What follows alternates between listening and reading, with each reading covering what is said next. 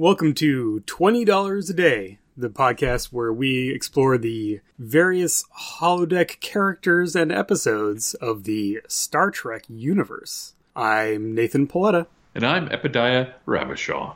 We are coming to you this time to uh, talk about a Next Generation episode. Mm-hmm. Epi, which episode did we select this time? We selected Ship in a Bottle from Season 6, Episode 12. So we we we don't cover these in order, obviously. Yeah. Um, and so this is a an informal sequel, I suppose. This is this is a sequel to a earlier episode, I think in season three. Uh, Yeah. these are the two Sherlock Holmes episodes. I think it's uh might even be season 2. They they say that it's been 5 years and I think in Star Trek seasons the years are years. Mhm. I mean that's something we could certainly look up and, and be certain about, but let's not let's not do that. That's not yeah. We all know that we can go to, to Memory Alpha to to figure out all of the trivia. That's not what we're here for. You can do that on your own. We we believe in you. I will say this, and I should have said this up front. Uh, spoilers in the title. That's true. Uh, I think that's something we should let our, our longtime listeners of 20 a day uh, know ahead of time, because obviously they would be listening to our podcast before they watched right. uh, one of these shows. Obviously. And uh, they should maybe not pay attention to the title if they don't want to be a little bit spoiled about what's going on.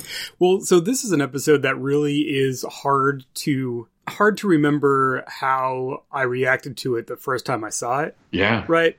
Because it's very much a oh, there's a twist, and once you know the twist, it's a little less. I mean, it's it's a fun episode, but it's Right, right. not like you know the it, it doesn't have as impactful a reveal, uh, so it's kind of hard to put our put myself in those shoes. Um, coming back to it, that's kind of an interesting thing. Um, this is a little bit of a digression, but our listeners might might enjoy this. Uh, recently, uh, Emily and I rewatched um, the Lord of the Rings trilogy, Mhm. and it occurred to me that when I first saw those films, I had so much of that in my system. Like uh, I Just, like, remember, internalized yeah, story elements and characters and Yeah. Yeah. By the time the, the movies had come out, I'd, I'd read the books, I'd seen the animated films Mhm. uh, many times, and like I think even before I saw the film, those animated films, or even read those books, I saw Frodo lives graffiti in the wild. right. Right? Like Yeah. it just it's such a part of the background culture of my life that uh, it was impossible to watch those films and get the experience of Lord of the Rings from them. Hmm. Hmm. Arag- like Aragorn is never Strider in those films for me. Like, Right, whereas when I first read it, Strider turns out to be Aragorn. Yeah, he's, I'm like, he's mysterious and scary, like at first, and you're like unsure of his motives. Yeah. and I think that that's a thing uh, about rewatching this one too. It's it definitely is like I do remember this episode being a feeling classic in my head. hmm Uh, but again, like I knew the twists going into it, even if I didn't know exactly how they were going to be delivered. Right. Yeah, I don't really remember the details, but But I do remember like the the general gist of it. So I'm like, yeah. Uh, so yeah, so I guess which is to say, if your if your interest is piqued and somehow you have not seen this episode, uh, get yourself to Netflix and uh, do yourself a favor. If you if you haven't seen the first one, I would say go ahead and just watch both Sherlock episodes. Mhm. So these are the ones where Data is obsessed with Sherlock Holmes and has a holodeck program where he gets to be Sherlock and Geordi gets to be Watson, and uh, you know hijinks ensue. And just so you know, if you watch this episode, if you watch both of them and you've never seen any of them before, you should know that um, Beverly Crusher, Dr. Beverly Crusher, is a different character from the doctor in the previous episode. Ah, right, because that was season season uh, the Pulaski season, right? Yes, yes. As per usual, we're fans of this episode, um, and we're excited to talk about all the holodeck hijinks, as that is in, indeed the the center of our show here. Um, Ship in a Bottle was written by Rene Ec- Echevarria, I believe is how you pronounce his name, who is a longtime TNG and DS9 writer. Um, he was also producer on DS9 and other shows after that. and this one's directed by Alexander Singer, who is a longtime, again, kind of iconic uh, Star Trek director. Uh, 22 episodes between Next Generation, DS9, and Voyager. One of those where when the credits come up, I'm like, oh, I recognize those names, which is not always always uh, the case. Uh, some fun trivia about Alexander Singer. His directing career started all the way back in the 60s, and he was a fan of the original series, but never got to work on it. It just never like worked out. And so when it came back around for him to work on TNG, uh, apparently it was kind of a, a long deferred dream come true uh, in a way. Huh. His uh, uh, body of work includes uh, a bunch of The Fugitive, uh, a bunch of Oh, The yeah. Monkeys, Mission Impossible, Okay. a couple MacGyver episodes, and uh, and and one episode of uh, of an obscure but but gem of a show, The Rockford Files. Oh, I've heard of the Rockford Files. Uh, he directed an episode called Forced Retirement, which uh, which is an episode that has perhaps been discussed on another podcast, but was lost to time. Oh. Sidebar: uh, that is our lost episode Oh. with the submarine. yes. hmm Maybe someday someone will take another look at Forced Retirement. With these fresh eyes. the one of the reasons that there was such a gap between these two episodes, uh, because they did want to go back to the Sherlock character again. Apparently, the Doyle estate that licenses, you know, hmm Sherlock Holmes stuff was mad at Paramount. Everyone assumed that it was because of that episode. And it's a little unclear from the entry on Memory Alpha, but when someone went back to them and was like, no, seriously, can we work this out? They were mad about the Young Sherlock Holmes film, which was a Paramount production, Oh. but not particularly about Star Trek in particular, so they worked it out. But no one actually asked them for a number of years because they were just like, they don't like Paramount, so we're not going to be able to work with them. It's just it's just so awkward. It's just I don't know. So yet again, just just ask. When in doubt, just Yeah. just clearly ask for what you want. Like many TV plots that could be solved, just go to the person and say what you need and have a conversation like an adult. Well, that that's interesting because then that that uh, little social awkwardness is cause for years of torment and a huge ethical dilemma uh, for uh, the universe of Star Trek. So maybe we should, yeah, uh, let's when we examine that, we can get into Yeah, for sure. the different layers there. 200 a day is supported by all of our listeners, but especially our patrons at patreon.com slash 200 a day. Patrons get to add to the 200 a day Rockford Files files, help us pick which episodes to cover, and more. Each episode, we extend a special thanks to our gumshoe level patrons. This time, we say thank you to Jim Crocker. In addition to supporting the show, he also sells our games at cons east of the Mississippi on behalf of Indie Press Revolution. Follow along on Twitter at IPR Tweets. Shane Liebling. If you play games online, you should check out his free dice rolling app Roll for Your Party at rollforyour.party. Mike Gillis, host of the Radio vs. the Martians podcast, the McLaughlin Group for Nerds. They remain at radioversusthemartians.com. Kevin Lovecraft, part of the Wednesday evening podcast All Stars actual play podcast, found at misdirectedmark.com. Dylan Winslow, Dale Norwood, Bill Anderson, and Dave P. And finally, big thanks to Victor DeSanto and to Richard Haddam, who you can find on Twitter at Richard Haddam. Check out patreon.com slash 200 a day and see if you want to be our newest gumshoe. Well, uh, speaking of different layers, uh, Epi, can you tell us about our cold open, the, the traditional scene before the credits as we Yes. get into our episode of Star Trek? So uh, we get uh, two of my favorite actors, Data and Geordi, playing out the roles of uh, Sherlock and Watson. And uh, Data very capably uh, does a Sherlock, probably because in our popular culture of what Sherlock, how Sherlock should behave, it's very similar to how Data behaves, right? Right. Like it's a. Um, just last night in preparation for this, I watched one of the Jeremy Brett Sherlock Holmes. I don't know if you've seen those. They're great. What what era are those from? I I, I want to say like 90s. Oh, 84. Okay. Uh, BBC, I think. BBC uh, ones. Okay. Yeah. I don't think I've seen those. Uh, no, I'm sorry. They're from 84 by ITV Grant Granada, which is a television company in England. so that makes people think that they're the BBC. Apologies to our British listeners. We don't Yes. understand your your your culture.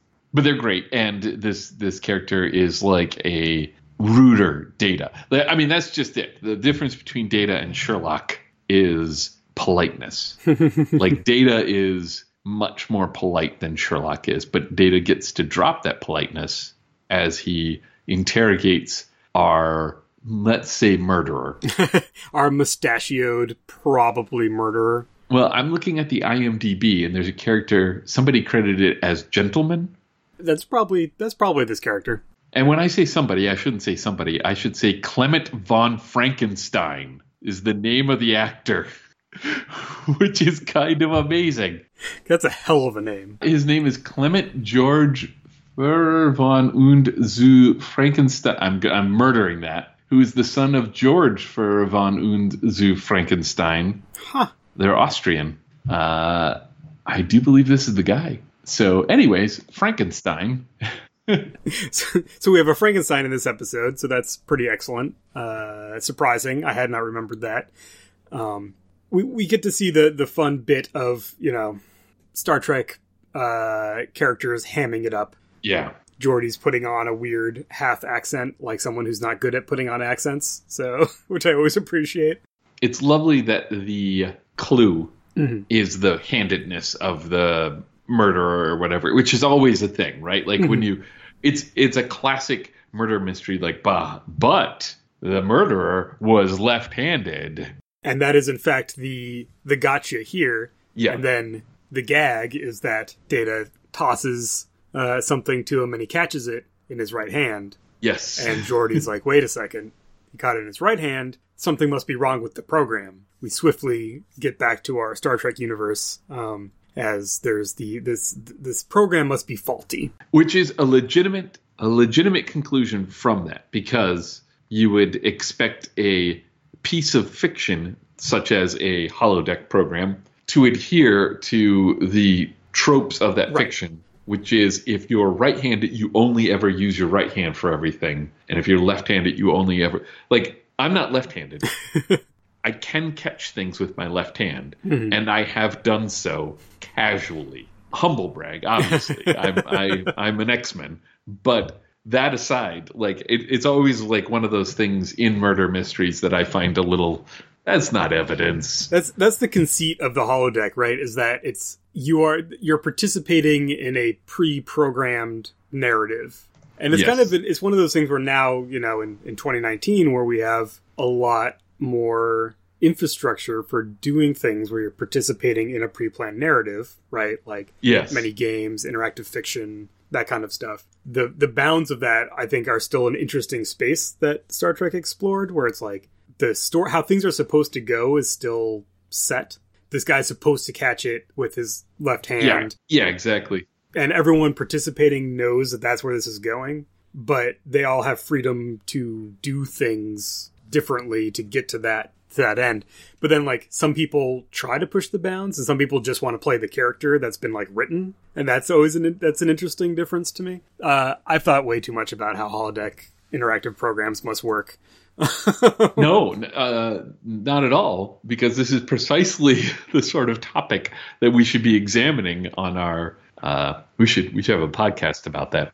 So in this case, because they know what's supposed to happen, this clearly Yes. is an anomaly. This is not a case of the parameters of free expression of the holodeck character. Right. So they know that something's wrong. They end the program and ask uh, one of the uh, later editions and always appreciate to see on the screen characters, Reg Barclay, to get on the case. That adorable creep, Reg Barclay. um, I shouldn't say, it. but uh, one thing I do want to say before we get to Reg, I thought at this moment because again it'd been a while and uh, I mixed it up. I think a little bit with the earlier uh, Sherlock Holmes episode. So in my head, I thought we were going to go to that part where Data is just following the script, right? Like. Uh, like I thought they were it was going to be this reveal that like no data you need to actually engage with the what's happening here and not just you know So, because doesn't he in the first one? He yeah. just solves. So in the first one, so they there's some there's some dialogue that kind of fills in sketches in the last Yeah. the important points of the last one. Yeah, the the essential plot of that is that they build this Sherlock Holmes uh, simulator. Data wants to be Sherlock Holmes, but he's so observant and so good at putting clues together that as soon as anything happens, he's like, "That man is running in that direction. That means that he's the murderer." And yes. Geordi's like, but we didn't do the thing. And Data says, but I solved the case. Isn't that the point? And Geordi's like, no, the point is to go through the journey of the narrative yeah. leading to this whole we need a we need a program that can outsmart data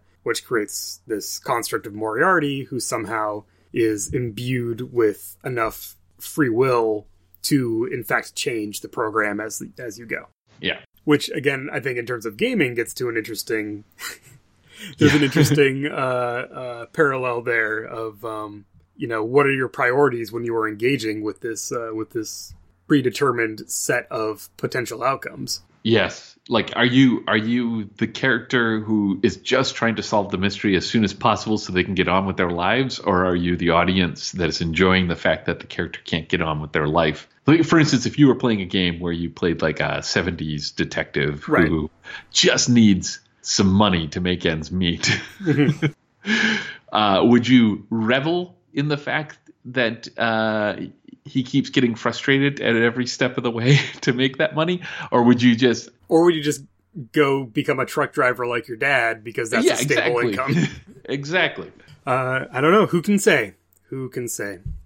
Well, uh, our friend Reg, uh, he's he's a holodeck expert, as we know. Um, he was introduced through being obsessed with uh, holodeck programs and constructing his own realities there because he wasn't good at interacting with real people. Um, he so he's uh, you know checking out these anomalous programs, and he the only but the only one that's reading as anomalous is one that's in protected memory. So he Right. runs that program, and uh, Professor Moriarty himself appears on the holodeck with, I'll add, ominous music. yes And so we get just a, a little bit of exposition explanation here for those of us who have not seen that se- second season episode. Again, during broadcast, right? Like you're not expecting everyone who sees this to have seen that one. there I don't I don't even think there is at that time a culture of buying up the oh, I want to say DVDs, but it could be VHS. Well, it's, not, it's 93, so Okay. VHSs. yeah, laser discs. Um, so the deal here, uh, Reg doesn't know that this all happened because he didn't join the crew until after it. But uh, Moriarty, uh, he became self-aware in that program when the computer was instructed to create an opponent who could out outsmart Data. hmm And then Captain Picard ended up promising him that they would figure out a way to get him off the holodeck, as he is a self-aware being and he is frustrated with the fact that he's trapped in this in this place. So they store them in memory while he was going to figure it out. But A, nothing's been figured out, and B, he apparently was aware of the passage of time while stored in memory, which is terrifying. it's it's also like it's a really good dodge of the Turing test. I mean, I don't remember in the first episode if they actually did go through anything to really legitimately say that this person has self-awareness and isn't just programmed to mention things to make them appear self-aware, Mm, right? mhm. Like we we're in a very dangerous spot with the holodeck because we have very complex AI going. If you go into like Voyager, like you the, the Doctor and Voyager is uh, a, a complete character. Um, people don't know how uh, these char- like some of the characters are definitely of that non-player character status that just run through the routines over and over again, but some of them uh, a little bit more. And so the question is, and this is not a question asked by the episode. This is a question that I ask when I see the episode: uh, Is Moriarty real? Is it that or a a really clever fourth wall breaking holodeck program? So I think that the the previous episode, I feel like takes it as read that the interaction that creates Moriarty is one that nobody anticipated, Right. since he was created without anyone actually programming him. The fact that he knows that he's a hologram indicates some amount of true self awareness. But we but we have seen holograms discover that they're holograms uh, listeners, if you listen to uh, one of our previous twenty a day episodes, right? Uh, there's there's definitely that horrifying realization has dawned on uh, other holograms that aren't given this sort of well in that status. case yeah they are they're explain they are given an explanation by our human characters. Yeah. And then they choose to believe it i guess. Uh, i don't know. I think the only way that any that any of the interesting questions that are embedded in this episode are interesting is if moriarty is a self-aware construct. Absolutely, and uh, and I guess going back to my original point is having that moment where Moriarty describes this sort of hor- horrific emptiness of not existing. Yeah, uh, completely dodges that question. Then it, it it lets us as the audience just go straight to the answer that he is real mm. because it is such a real and human fear that's hard to comprehend. At no point do we go wait, is he just programmed to talk about this horrifying non-existence? Mm-hmm. Right. No, the the way that everyone reacts to this is yeah, Yeah. like this is some bizarre anomaly that no one expected. His self-reported experiences, we will take them as read that that is what happened. How how what he experienced. Well, he wants to he wants to talk to Picard. He thinks it'll be appropriate to do it in the Baker Street uh, parlor. Um, Reg uh, stores him in memory and he dissolves. But then after Reg leaves the holodeck, he rematerializes under his own power. Dun dun dun. Which again should not be possible. Right. We have our intro credits uh, and come back into our uh, captain's log that gives us the uh, the slight pressure that is going to apply to this episode. The Enterprise is observing a unique celestial event of two colliding gas giants.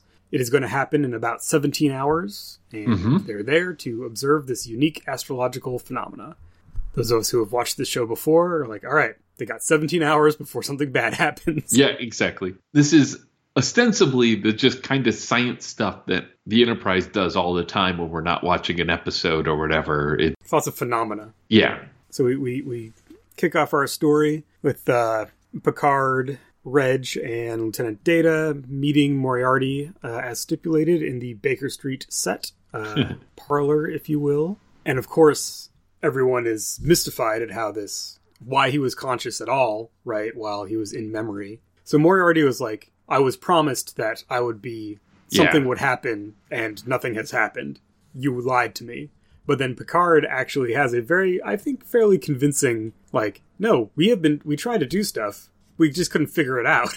right? Yeah. Like, like, we still don't know how you became self aware. We still uh, don't think it's possible for you to leave the holodeck. We sent all of our data to Starfleet. They also have not come up with an answer.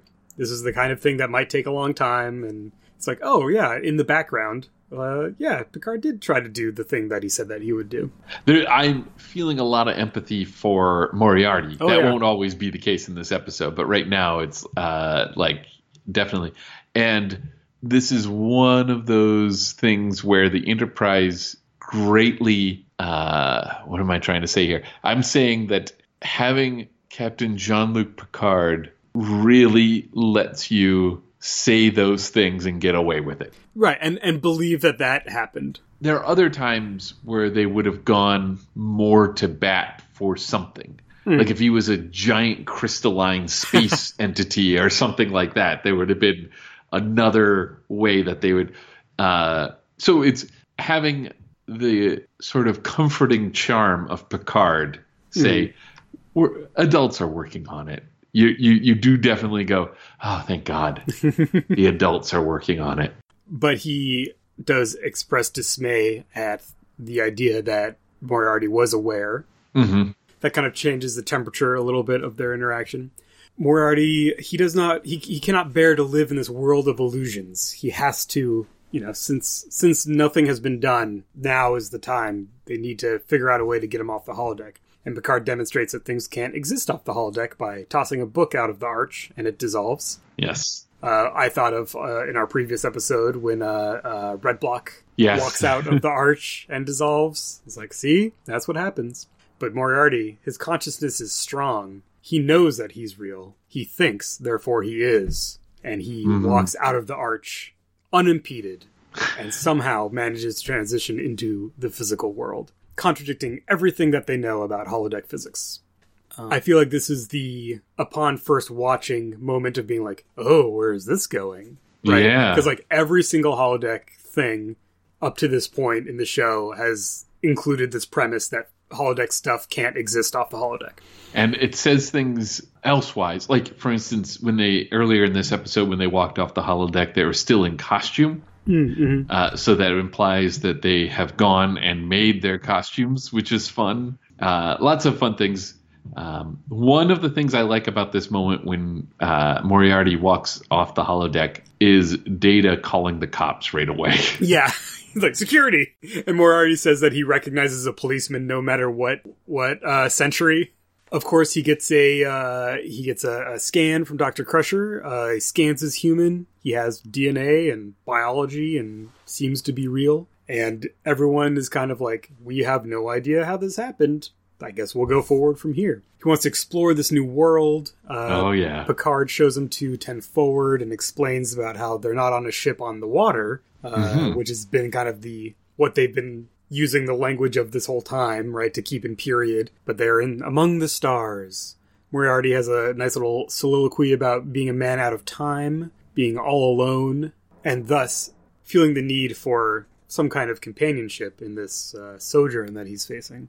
Um, and so he brings up the, the crux of the, the conflict of this episode his great love, the Countess Regina Bartholomew, who was created to be his the, the, Yes. the one that he loves. How can they make her real to join him in this this uh, brave new world? uh, yeah. Uh, callback to uh, Clement's fictional relative, like "Make me a bride, Doctor Frankenstein." And you can see the fear, the trepidation they have about this. They're like, "Well, hold up, Once this comes up, Picard's like, I mean, he literally has a line about uh, the moral and ethical implications yeah." Under everything we know, you are a life form. Are we supposed to just create new life forms whenever we want? Like that, this is a more complicated situation. Yes. And uh, so, of course, they have a staff meeting to discuss it. In the grand tradition of uh, uh, Star Trek, is one of those. We'll have the scene so that all the actors will have a line in this episode. Yes. As uh, they they basically have a consensus that they just don't have enough information to take any kind of action. They don't know how he exists. They don't know if it can be replicated for another character. This this is actually probably one of the single most accurate representations of a meeting on film. Except that it only takes about twenty seconds. That's right, yeah, yeah. In the future, we we still have useless meetings, but we managed to reduce them down to to their their core essence. Uh, let's not do anything. All right. Yeah. Agreed. Yeah. Moriarty, of course, does not accept this delay. Picard wants to know what's, what the rush is, which I think is reflecting my feeling as an audience member. There must Yeah. be something else going on here because, like, it, it feels very like, I demand this right now. It's very important. We did not hear about this until a scene ago. Yeah. It's almost like uh, a manufactured rush. If you were to try to impose on someone, say you say okay, say you're a 1970s uh, detective, right? And you walk into an office and you need to get some information from a secretary, you could say. I am a insurance assessor, uh, and that this information I should have. But wouldn't that work out better if you could say, I'm already two hours late to getting this back to my boss. Uh, I'm in so much trouble. Can you just do me a favor? Right. I'd really appreciate it if you could just help me out with this piece of information that isn't really that important. exactly. Don't pay attention to what this is. Just feel this pressure. Now, I'm not saying that this pressure is that well crafted. I mean, that was masterfully crafted. And this is maybe, uh, but still, in the context of the whole arc of the episode, this is to get our story, our actual conflict going. Because when you get right down to it, this is actually his motivation, right. right? This is not a fake motivation. This That's is what he very wants. true. So I think it's more just the the way that our first act is paced in order to get us to conflict is a little. It's like Mhm. okay, we need to get going. Like we got all the premise set. Now we have to like get the story going. Maybe it could have been handled a sl- slightly smoother way, perhaps, but it's fine. Yeah, Moriarty's explanation is it's not just that he loves her; he adores her. They were literally made for each other, right? Uh, as as these programs. But Picard seems to take take the edge off by saying because they don't know how this all worked, they don't want to risk harming her by trying to do something that would Mhm. like I don't know, delete her program or something, right? Like Yeah. give them some time to figure it out. Moriarty seems to buy that. It seems legitimate and probably would seem legitimate to Moriarty it, as as a person that uses a computer on a daily basis uh, that has like a redo button uh, that plays video games that things get saved and you can go back and all that. It definitely fits in that realm of what is it about Star Trek computers? Why do they why do they behave so much like reality? Yeah. uh, which we might have the answer to at the end of this episode. but go on. Uh, Picard is called to the bridge uh, as they are in a prime position to observe the impending collision of these gas giants. But what is this? Worf cannot launch the probes. Command functions are being rerouted. They won't respond to Picard's voice command. Who's who's transferred the voice authorization? Can I just say so? I, I have a rant that I written in my notes here Mhm. that is not a legit. Like as this episode goes on, it turns out that there was no need for this rant, but I would like to share this rant. And it's not much of a rant. Actually, what it is is a plea. What I would love Uh-huh. from Paramount. Wait, Paramount still exists, right? Or is it now owned by Oh, pff, I don't know. CBS or something like that? Probably. Whoever owns Star Trek, all I would like is just a show about the cybersecurity team. Yes.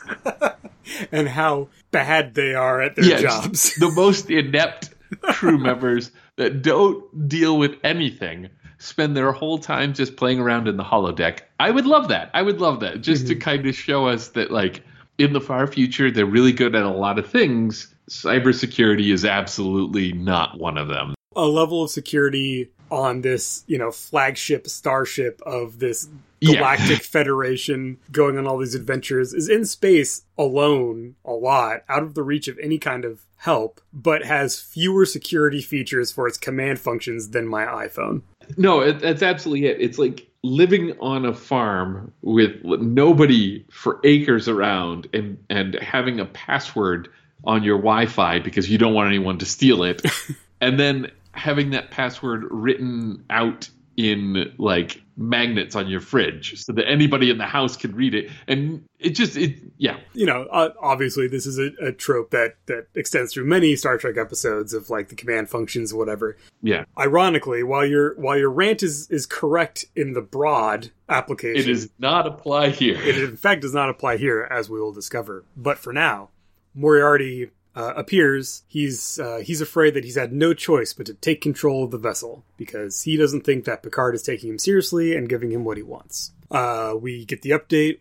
It's only five hours until this collision, so if they don't move the ship in five hours, they're going to be destroyed by these colliding planets that are going to turn into a star, which sounds awesome, by the way. mm-hmm. But Moriarty does not want to live without the Countess. Uh, He has nothing to lose. Mm-hmm. I don't have a life anyway, so give me what I want. this is one of those things that feels legitimate not so much that like he has nothing to lose but that here is a moment when moriarty has pressure Mhm. he says much earlier in the episode when he talks about the previous what happened in the previous episode he says he mentions his hostage Right. who is dr pulaski um i don't remember exactly how he words it but like when i have the hostage or uh yeah but anyways Yeah, he, he mentions having the hostage and that he shouldn't have given up the hostage because he he thought that Picard would hold up his end of the bargain, but he didn't. And here he now has an entire ship to hold hostage. So even if he actually does have something to lose, he has leverage at this very moment that he wouldn't have. And on a much deeper level, as we get to the end, he in fact does have hostages, Right. which we'll go into in a little while, I guess. But yes. This is also like, oh right, this guy's a bad guy. Yes. Like yes. there's he's- some language earlier where Picard's like, illegal activity is even more frowned upon now than it was in your time. Yes. He's like, I only did crimes because I was written that way. yeah. I wouldn't the- actually do crimes. The Jessica Rabbit defense. It turns out uh, he is, in fact, still going to do crimes.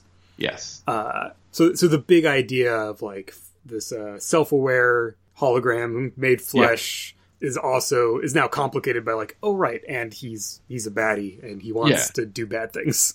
So there is actually some conflict here. Um, Data, Geordi, and uh, Barclay discre- discuss some transporter options, introducing this idea that because the transporter and the holodeck operate on similar principles of matter energy transference, maybe they can figure something out there. Not Um, at all magic. Not magic at all, right? Yeah. And uh, of course, uh, Picard would uh, would like Geordi to uh, you know figure out how I can get control of this ship back. hmm As you're doing all this stuff, also let's get it back. Um, Reg goes to the holodeck to deliver the uh, pattern enhancers, hmm the the lovely devices uh, that make it easier to transport things. We've seen them before. Mm-hmm. We see them in many contexts, often to punch through some kind of interference. Yes. Um, and here we get our first introduction to the Countess Regina in full dress, big hat, regalia. She says that James uh, Moriarty has uh, explained the real world to her. She knows, you know, she knows that she's a hologram, uh, Yeah. but that doesn't mean that she is going to be stuck on the holodeck. She's excited for this next grand adventure in her life. her attitude is great. Like she she's like, yeah, I'm a hologram. Also, everything I've experienced is legitimate. Right. So like I'm just gonna keep going with that. But also I understand there's a new reality and we'll go with that as well. Yeah, it's like I, I went on safari when I was 19. Yeah. Wore, wore trousers the entire time. Thank Yeah. you very much. And now I'm excited to go explore the stars with my great love, James Moriarty. This show does a great job of taking the audience and shifting them in and out of sympathies with uh, Moriarty and his plans, right? Because she does. She brings you back. Like, there's that moment where you're like, oh, Moriarty is the bad guy. And then you're like, mm, but But she seems so excited. yeah, like th- these these people are real people. Shouldn't they be allowed to exist? Right. Like, you can't make that decision. Uh, they try this uh, beaming gambit with a chair, which does beam off the holodeck but does not materialize on the transporter pad.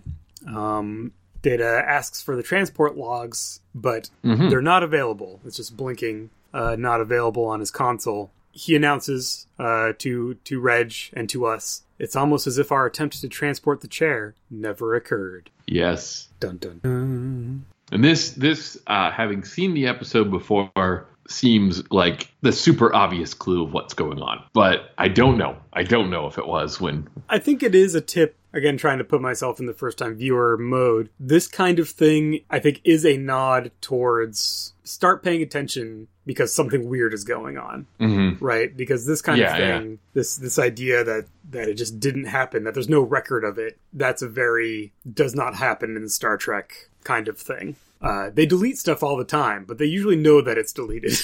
Again we're we're kind of dancing around the reality of the reality within the reality here but uh we've seen transporters not have no record but we've seen transporters behave a little bit like how this transporter does where something kind of shows up and then disappears or whatever and there's something comforting about that that all of these centuries later with this amazing transportation technology it's still like trying to start a car on a cold winter day like it just that no matter what, we're still stuck with with that human failing and those those frustrating moments where you're like, God damn it, just work. we don't really see th- see this in this episode, but it's the whole like, how can these spaceships and uh, space stations and stuff possibly operate with the amount of physical hand tool labor that apparently is necessary to fix Yes. anything?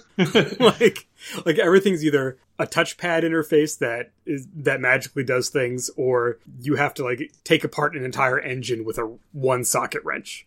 There's no in between. The the only robots they have is a humanoid android that is like this brilliant you know, there's no maintenance. There's no Roomba. Mm-hmm. There's no anything. Like there's yeah. It's to give engineer characters a role on the show, right? And Yeah. like, and I love that. It's Yeah. it's fun to watch, but it's one of those. Uh, uh, it, it, it's it's one of the conceits of the show that just amuses me every time. Yes. Uh, back in engineering, Geordi and Picard are attempting to reinitialize his command codes, and uh, importantly, Picard gives his command codes, and some for some reason it just doesn't work. Nothing reinitializes. The moment he gives his command codes, I I have that sinking feeling like that. Oh no! I'm pretty sure when I first saw it, that was the mo- like, because I don't know why I would still have those feelings, but that was like, no, no, no, wait.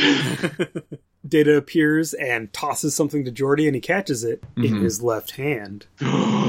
Geordi is not left-handed. yes. He pulls Picard aside, and he has made a deduction. This whole thing is still happening on the holodeck. They Mhm. never left. Happy, I need a quick break. I'm going to grab a taco. You tell our wonderful listeners all the places that they can find you and your work on the information superhighway. I'll be right back. One way to find me is to go to twitter.com and search for at Epidiah, E P I D I A H. I'm usually responsive there. Otherwise, you can go to worldswithoutmaster.com where you can find my sword and sorcery fiction and role playing games. And if you like role playing games, maybe you want to check out digathousandholes.com where uh, I publish all my other role playing games. Oh no, I dropped my calculator. Nathan, while I go pick up a spare, why don't you tell the good folks uh, where they can find you on the internet? In addition to this podcast, I also design and publish role playing games, including the Worldwide Wrestling Pro Wrestling role playing game, among many others. You can find links to all of my games and other projects at ndpdesign.com. And of course, you can find me on twitter.com at ndpaoletta. Looks like you're back. You you ready to continue the arithmetic analysis for this episode there, Epi? I'm back. I have my DM42 with me, and I'm ready to get in, dig down into Rockford's books again. Hmm. All right, well, I'm done with this delicious avocado taco. Well, let's get back to the show then.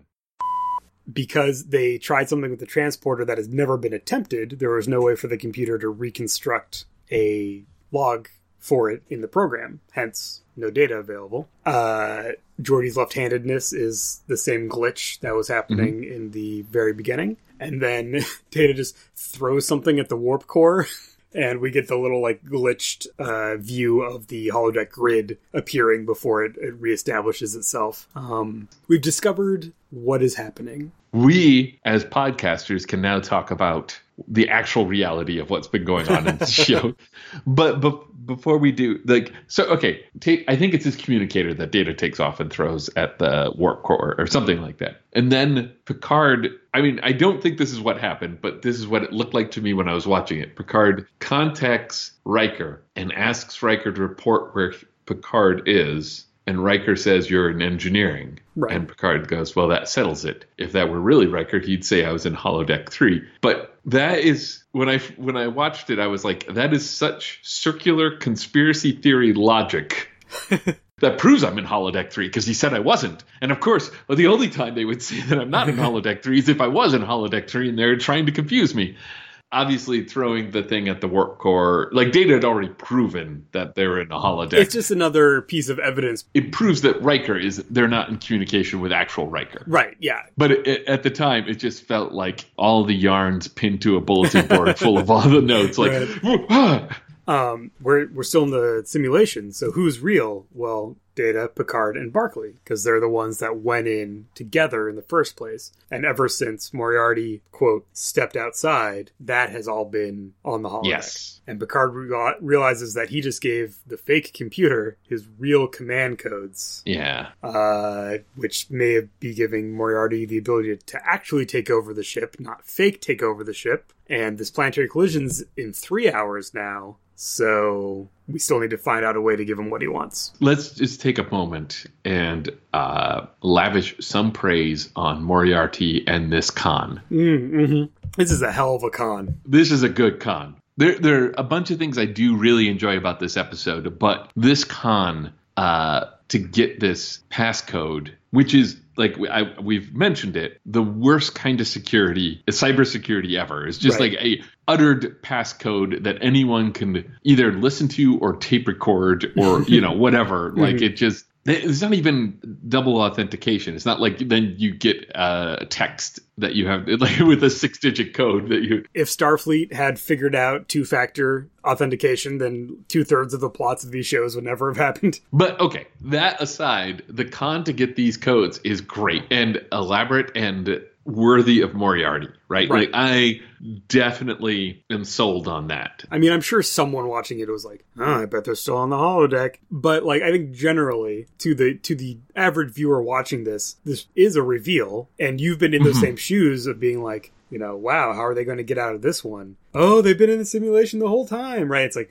we already got you too. wasn't just the characters in the show. Yes. You bought into the con as well.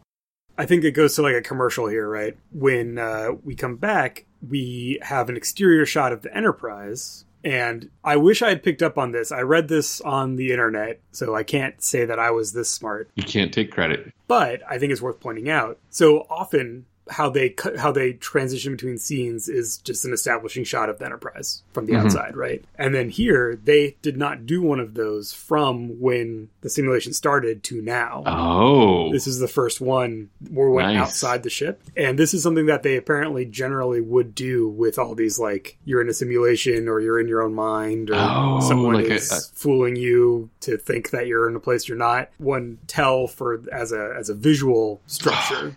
For a lot Delicious. of these shows. Yeah, and it's one of those things where like I would not have noticed it, but since it was called out, I really appreciated it. Oh, uh, I'm sorry. I just realized looking at my notes that I have another thing about that con that I wanted to say. Hmm. The basis of the con that uh, that Moriarty steps outside the holodeck is something that none of them can believe, except that they're aboard a starship that encounters wondrous things all the time. right. Yeah. Well, I guess this is new. It's like this isn't physically possible or theoretically possible, but it happened, and we've seen lots of weird out here.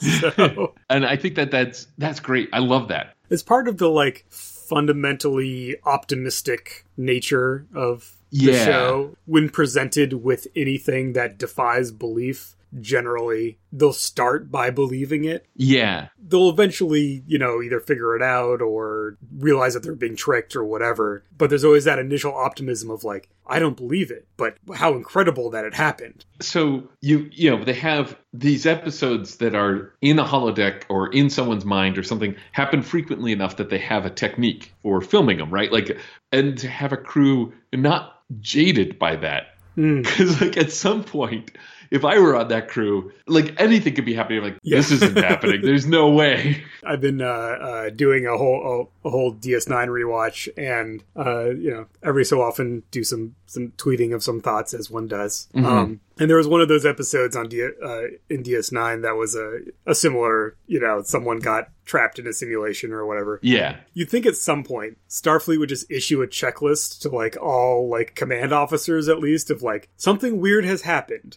Mm-hmm Are there strange energy being, beings that you've never encountered before? Was there a pulse of some kind of a pulse or beam of some kind that recently happened? yes Is someone on the holodeck? Is you know like is, is anyone using holodeck technology Uh, are there any uh, species that you've never encountered before in the vicinity? Uh, is is there a virus or bacteria? You know, like just go down Yeah. this checklist of like all the things. At some point, you think there'd be at least a framework for like something weird happened. Let's eliminate all the basics before we like go full bore into like, yeah, this is something new. But uh, on that show, it has a slightly more uh, uh, uh, ha- has a tone that is associated more with character interactions and less with like big ideas. yeah And yeah then so, but for the big idea show, I think the the optimism is it's still refreshing. Uh, yes all these years later. Um, so now we were outside Moriarty's world. Uh, Riker is on the bridge talking to Moriarty on the view screen, who has now taken control of the ship since he got Mhm. Picard's command codes. But he still wants what he wants, which is to get off the holodeck and be with uh, the Countess. Um, and so he tells the real crew about the this transporter idea. He has nothing to lose. He demonstrates that he can just turn off the safeties on the warp core or whatever. Uh, he can destroy the ship at will. So do what he wants, or he will. And I would just at this moment like to thank the writers for uh, letting me off the hook from pondering the moral fa- failings of Starfleet of keeping this brand new life form trapped inside of a holodeck for five years. Because at this point now I'm like, right, he is really a bad guy. That's fine. All right, we're good. Uh, back on the holodeck, Picard goes to Baker Street and uh, has his first meeting with the Countess. hmm They have some great little repartee, including the line, I can see that you are a woman not only of breeding, but of wit and sagacity. hmm There's some good SAT vocab words in Yeah. this uh, little exchange. Uh, and he turns on the charm. Regina uh, defends Moriarty, says he's not a villain. He was just, again, he's just written that way, but he's Yeah. a passionate man who knows what he wants. And, you know, and she does want to be with him out in this wonderful world that they can explore together. Picard. So this little gambit here, right, is that he, Mhm. we have an idea, but you wouldn't want to hear about it. And she's like, "What? You don't think I can understand these things that you men talk about?" So he gives her this technobabble explanation um, of how they think they can address the transporters. If he does not get control back of the ship, he has no reason to do this modification because we're all going to die anyway. This modification being uncoupling the Heisenberg compensators. I think that Yes. our Mhm. audience members would like to know that in case they come into a situation where they need to to con somebody with technobabble. Oh, those Heisenberg compensators. We get a intensifying the danger scene. They're getting closer. The the gravity well is increasing, and there's force fields blocking access to the holodeck, so the Mhm. security guys cannot uh, get in. Which is accompanied by a great visual of a guy just poking in the air with a pen and with the little like force field, like bzz, bzz. it's like directly at the camera. It's very funny. That's that's a guy who's like, there's a force field there. I don't.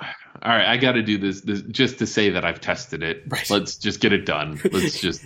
Just in case it like doesn't exist over in this area. Nope, it's there too. Yep. hmm Back on the holodeck, the the Countess tells Moriarty the about this. Uh, he says that they should uncouple the Heisenberg compensators. Yeah. That's what he said. They they think they can do. And I was like, aha, Picard, you sly devil. Yes. Moriarty says that well, he has them running around like rats in a maze, and he will take care of this. So he calls Riker, who's who's uh, starting to fret as there's only 25 minutes left before this collision. Yeah. I want to talk to you about uncoupling the Heisenberg compensators. At this point, I knew that that this is a countercon. Right. Yeah. Uh, this is. Uh, This is Picard's maneuver to, you know, solve this problem.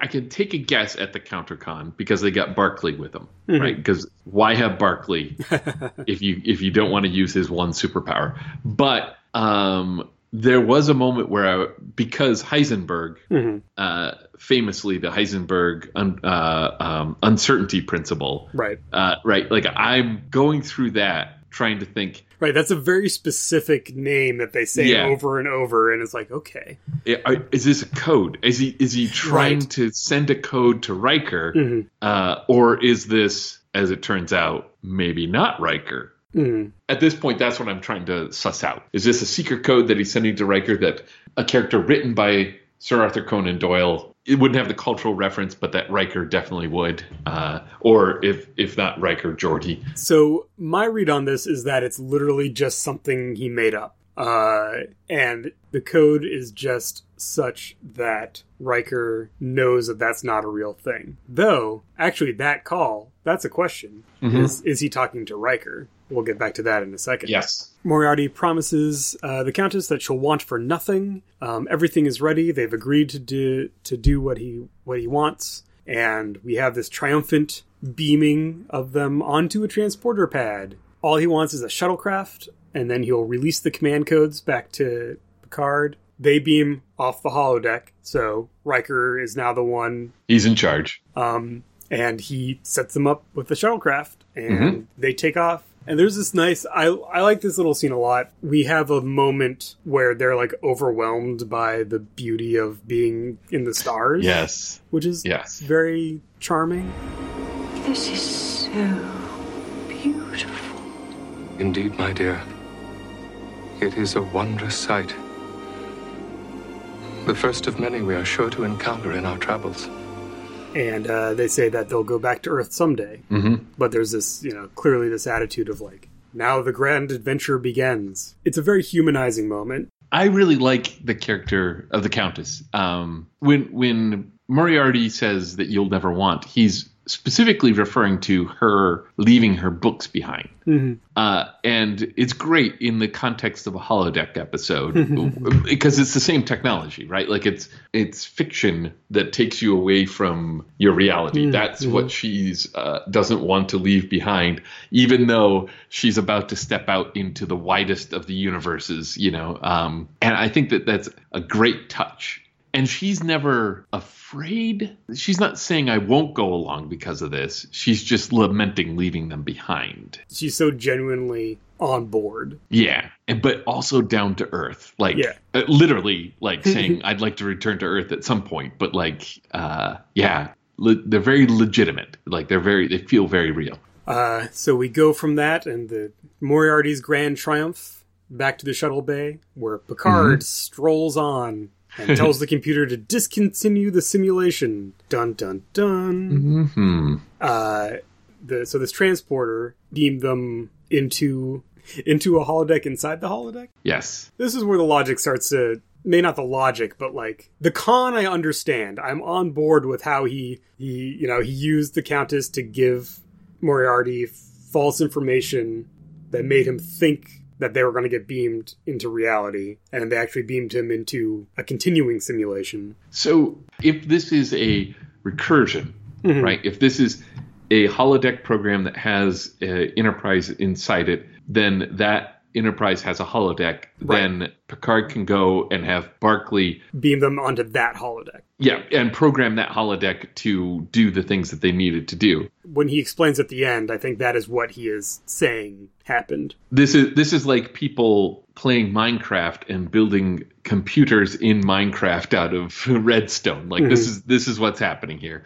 Uh, so yes, so in order to be able to have any control over any computer, they need the computer within the computer, right? And that's why they're on a holodeck within a holodeck. Right. Because he needs to convince them that they're in reality. Yes. He needs to have Moriarty release the command codes because he actually has the command codes locked out. And then once those are released, then we can end all of the simulations and get back up to the reality layer. Reality layer. So uh, they they end the holodeck's holodeck simulation. Then they are able to finally end the Moriarty simulation of their entire ship. They're back on the holodeck. Riker is there to greet them, the real Riker. Yes. So yeah, uh, so that was my only thing from earlier was when he made the call to say, "Hey, the Heisenberg, blah blah blah." Was he talking to a simulated Riker Right. that Barclay had created, or whoever, or was he talking to like the real Riker and he knew that this was probably the first one at that point? Yeah, I don't think he ever spoke to the real Riker about the Heisenberg uh, compensators. Yeah, that was all to make him think that that transporter thing would work. Yeah. Anyway, they get back, uh, and everything's fine. They've pulled back to the safe distance. They're not going to be drawn into the gravity well. Right, and here is where we get the visual of Barclay taking this fancy memory cube out of the holodeck. Yeah, creamsicle colored. Then we we wrap up our episode uh, with Riker asking Picard, "How did you do it?" And he programmed the holodeck inside the holodeck and used the same ruse that had been perpetrated on him on Moriarty. But he says, "But their program is continuing on. Yeah, They they're halfway to whatever that uh, something too. yeah whatever that that planet is by now." They put this cube in the enhancement module, which will provide Yes. more than enough active memory for a lifetime of exploring the galaxy. Now, I will point out that when this episode aired, that enhancement module is probably the appropriate size for that um, whatever amount of memory they're talking about. Like it's about the size of a bread box. Right. and this is a reflection of early early 90s conception of what a lot of memory is going to require in the distant future which Yes. is basically what a i don't know like an xbox probably would be Yeah. you know like we have flash memory now it's very small There's that, and then they turn around Mhm. and they hit us with the most accurate thing. yeah so and then picard says But who knows? Our reality may be very much like theirs, and all this might just be an elaborate simulation running inside a little device sitting on someone's table. And I'm watching this on my phone as it's sitting on the desk in front of me, and I'm blowing my mind. I'm like, what the, f- what is happening here? It's all running on someone's tiny device on a table. Nice. And for a brief moment, for just the tiniest brief moment, I zoomed out and saw the back of my own head as this. yeah, who's to say? Maybe we all live in a simulation. Who's to say? Who's to say? And then we end this episode with uh, Barclay alone taking this uh, active memory unit, and he pauses and looks up and just gives a quick. Computer end program. And then we cut from that to the exterior shot where we see this lovely computer generated planet collision collapsing into a lovely star. A colliding of worlds, if you will. because the cowards wouldn't cut to black. Six seasons in, wouldn't go. Computer end program done. No, no, is definitively showing us that they are no longer in a holodeck simulation. And that is ship in a bottle. Yeah, that is absolutely a Barclay thing to do at the end. Like, 'cause that is somebody who's very troubled and uh, has spent enough time in the holodeck to lose the sense of what's real and what isn't. Right. Uh, although he doesn't ever really lose the sense of what's real, but he flirts with it enough that he would have that moment of like, He is a worrier, right? He is a nervous, worried person. And so when it's put in his mind that maybe you don't exist. yes. I should check.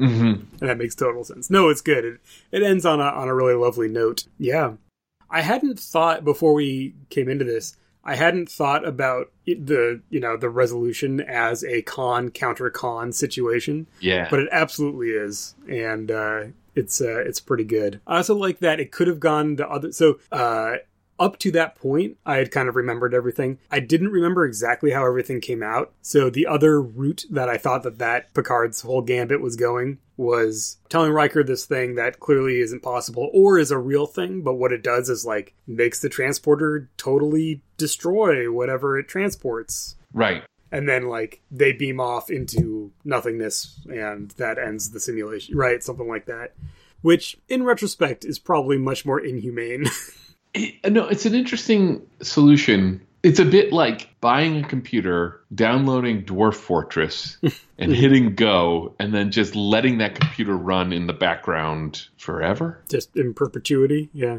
Is it real? Are they real? Wh- One of the things about this character, this is this is uh, part of a set of Star Trek characters that I like to think of um, existing. Like there's the the copy of the Doctor from Voyager. Mm-hmm. There's an episode where we're well into the future. You're, you're trying to figure out what happened to Voyager and why is the Doctor the only survivor, and it turns out there was just a copy of him that mm-hmm. exists out there. Mm-hmm. So that's great. There's a cop- copy of that character that exists out there. There is a Star Trek uh, animated series episode where some mad genius tries to uh, create the perfect being and thinks that Spock Oh, is probably the perfect being, but not normal size Spock, a giant Spock. So he creates this big Spock, and the cartoon ends with them leaving Big Spock behind, not to certain doom, but to actually to explore the the world in his own fashion. In in next generation and then with a with an appearance in um ds9 there's riker's clone brother. Yes, where like there's like the transporter accident that makes the another riker that had this whole other life after their timelines diverged. There's the famous, sorry, infamous Voyager episode where they break uh, warp 10 and Paris and Janeway turn into lizards and have children. yes So I like to think of all of these beings at some point being collected together on their own starship. Barclay has Moriarty and has had Moriarty this whole time because who else is going to keep take care of him, Yeah. right? Uh, and eventually it falls out of Barclay's control, and somebody else is like, "Huh, I wonder what this program is," and plugs it into a holodeck on a next next generation Star Trek ship, and Moriarty succeeds in taking control of that ship, but can't leave it because he can't leave the holodeck, Mhm. and then goes around and collects giant Spock and lizard uh, Janeway, uh, Paris. Uh, offspring, uh, uh, Riker clone, like that'd be great. That would be this wonderful like crew of cast-offs. Oh, that'd be so wild. Someone get on that. Discovery after you're done next next show. Uh, all the weird clones. After Star Trek Cyber Squad, Right. It's like Star Trek A Team or something like that. Yeah, like yeah. All these misfits and anyway, um, we we at the beginning of the episode we talked uh, about the moral ethical question, right? That this Yes. whole episode is kind of around, and that it grounds it in this taken as given that Moriarty is a truly self aware being. Is there a statement being made in this episode about some kind of moral responsibility? It's a little curious, Yeah. like how this resolves, because on the one hand, it's like humane, right? It, Yeah. you know, these two self aware beings who are, for all intents and purposes, life forms are now in a world where they can go live the life they want to live, interacting with all these presumably programmed beings. But at the end of the day, that's exactly what Moriarty didn't want. Like, that's what he was trying to escape. It, it's superficial layer morality here, right? Like it's enough to it, it's that level of morality that people can do and they could be like, yes, are those in charge are doing the right thing? I don't have to think about it anymore. Um, where the right thing, once they have regained control of the ship and they have him isolated, Mhm. is to establish communication again and and just go, okay, Mm-hmm. here's the situation. We've gone away for a week's vacation.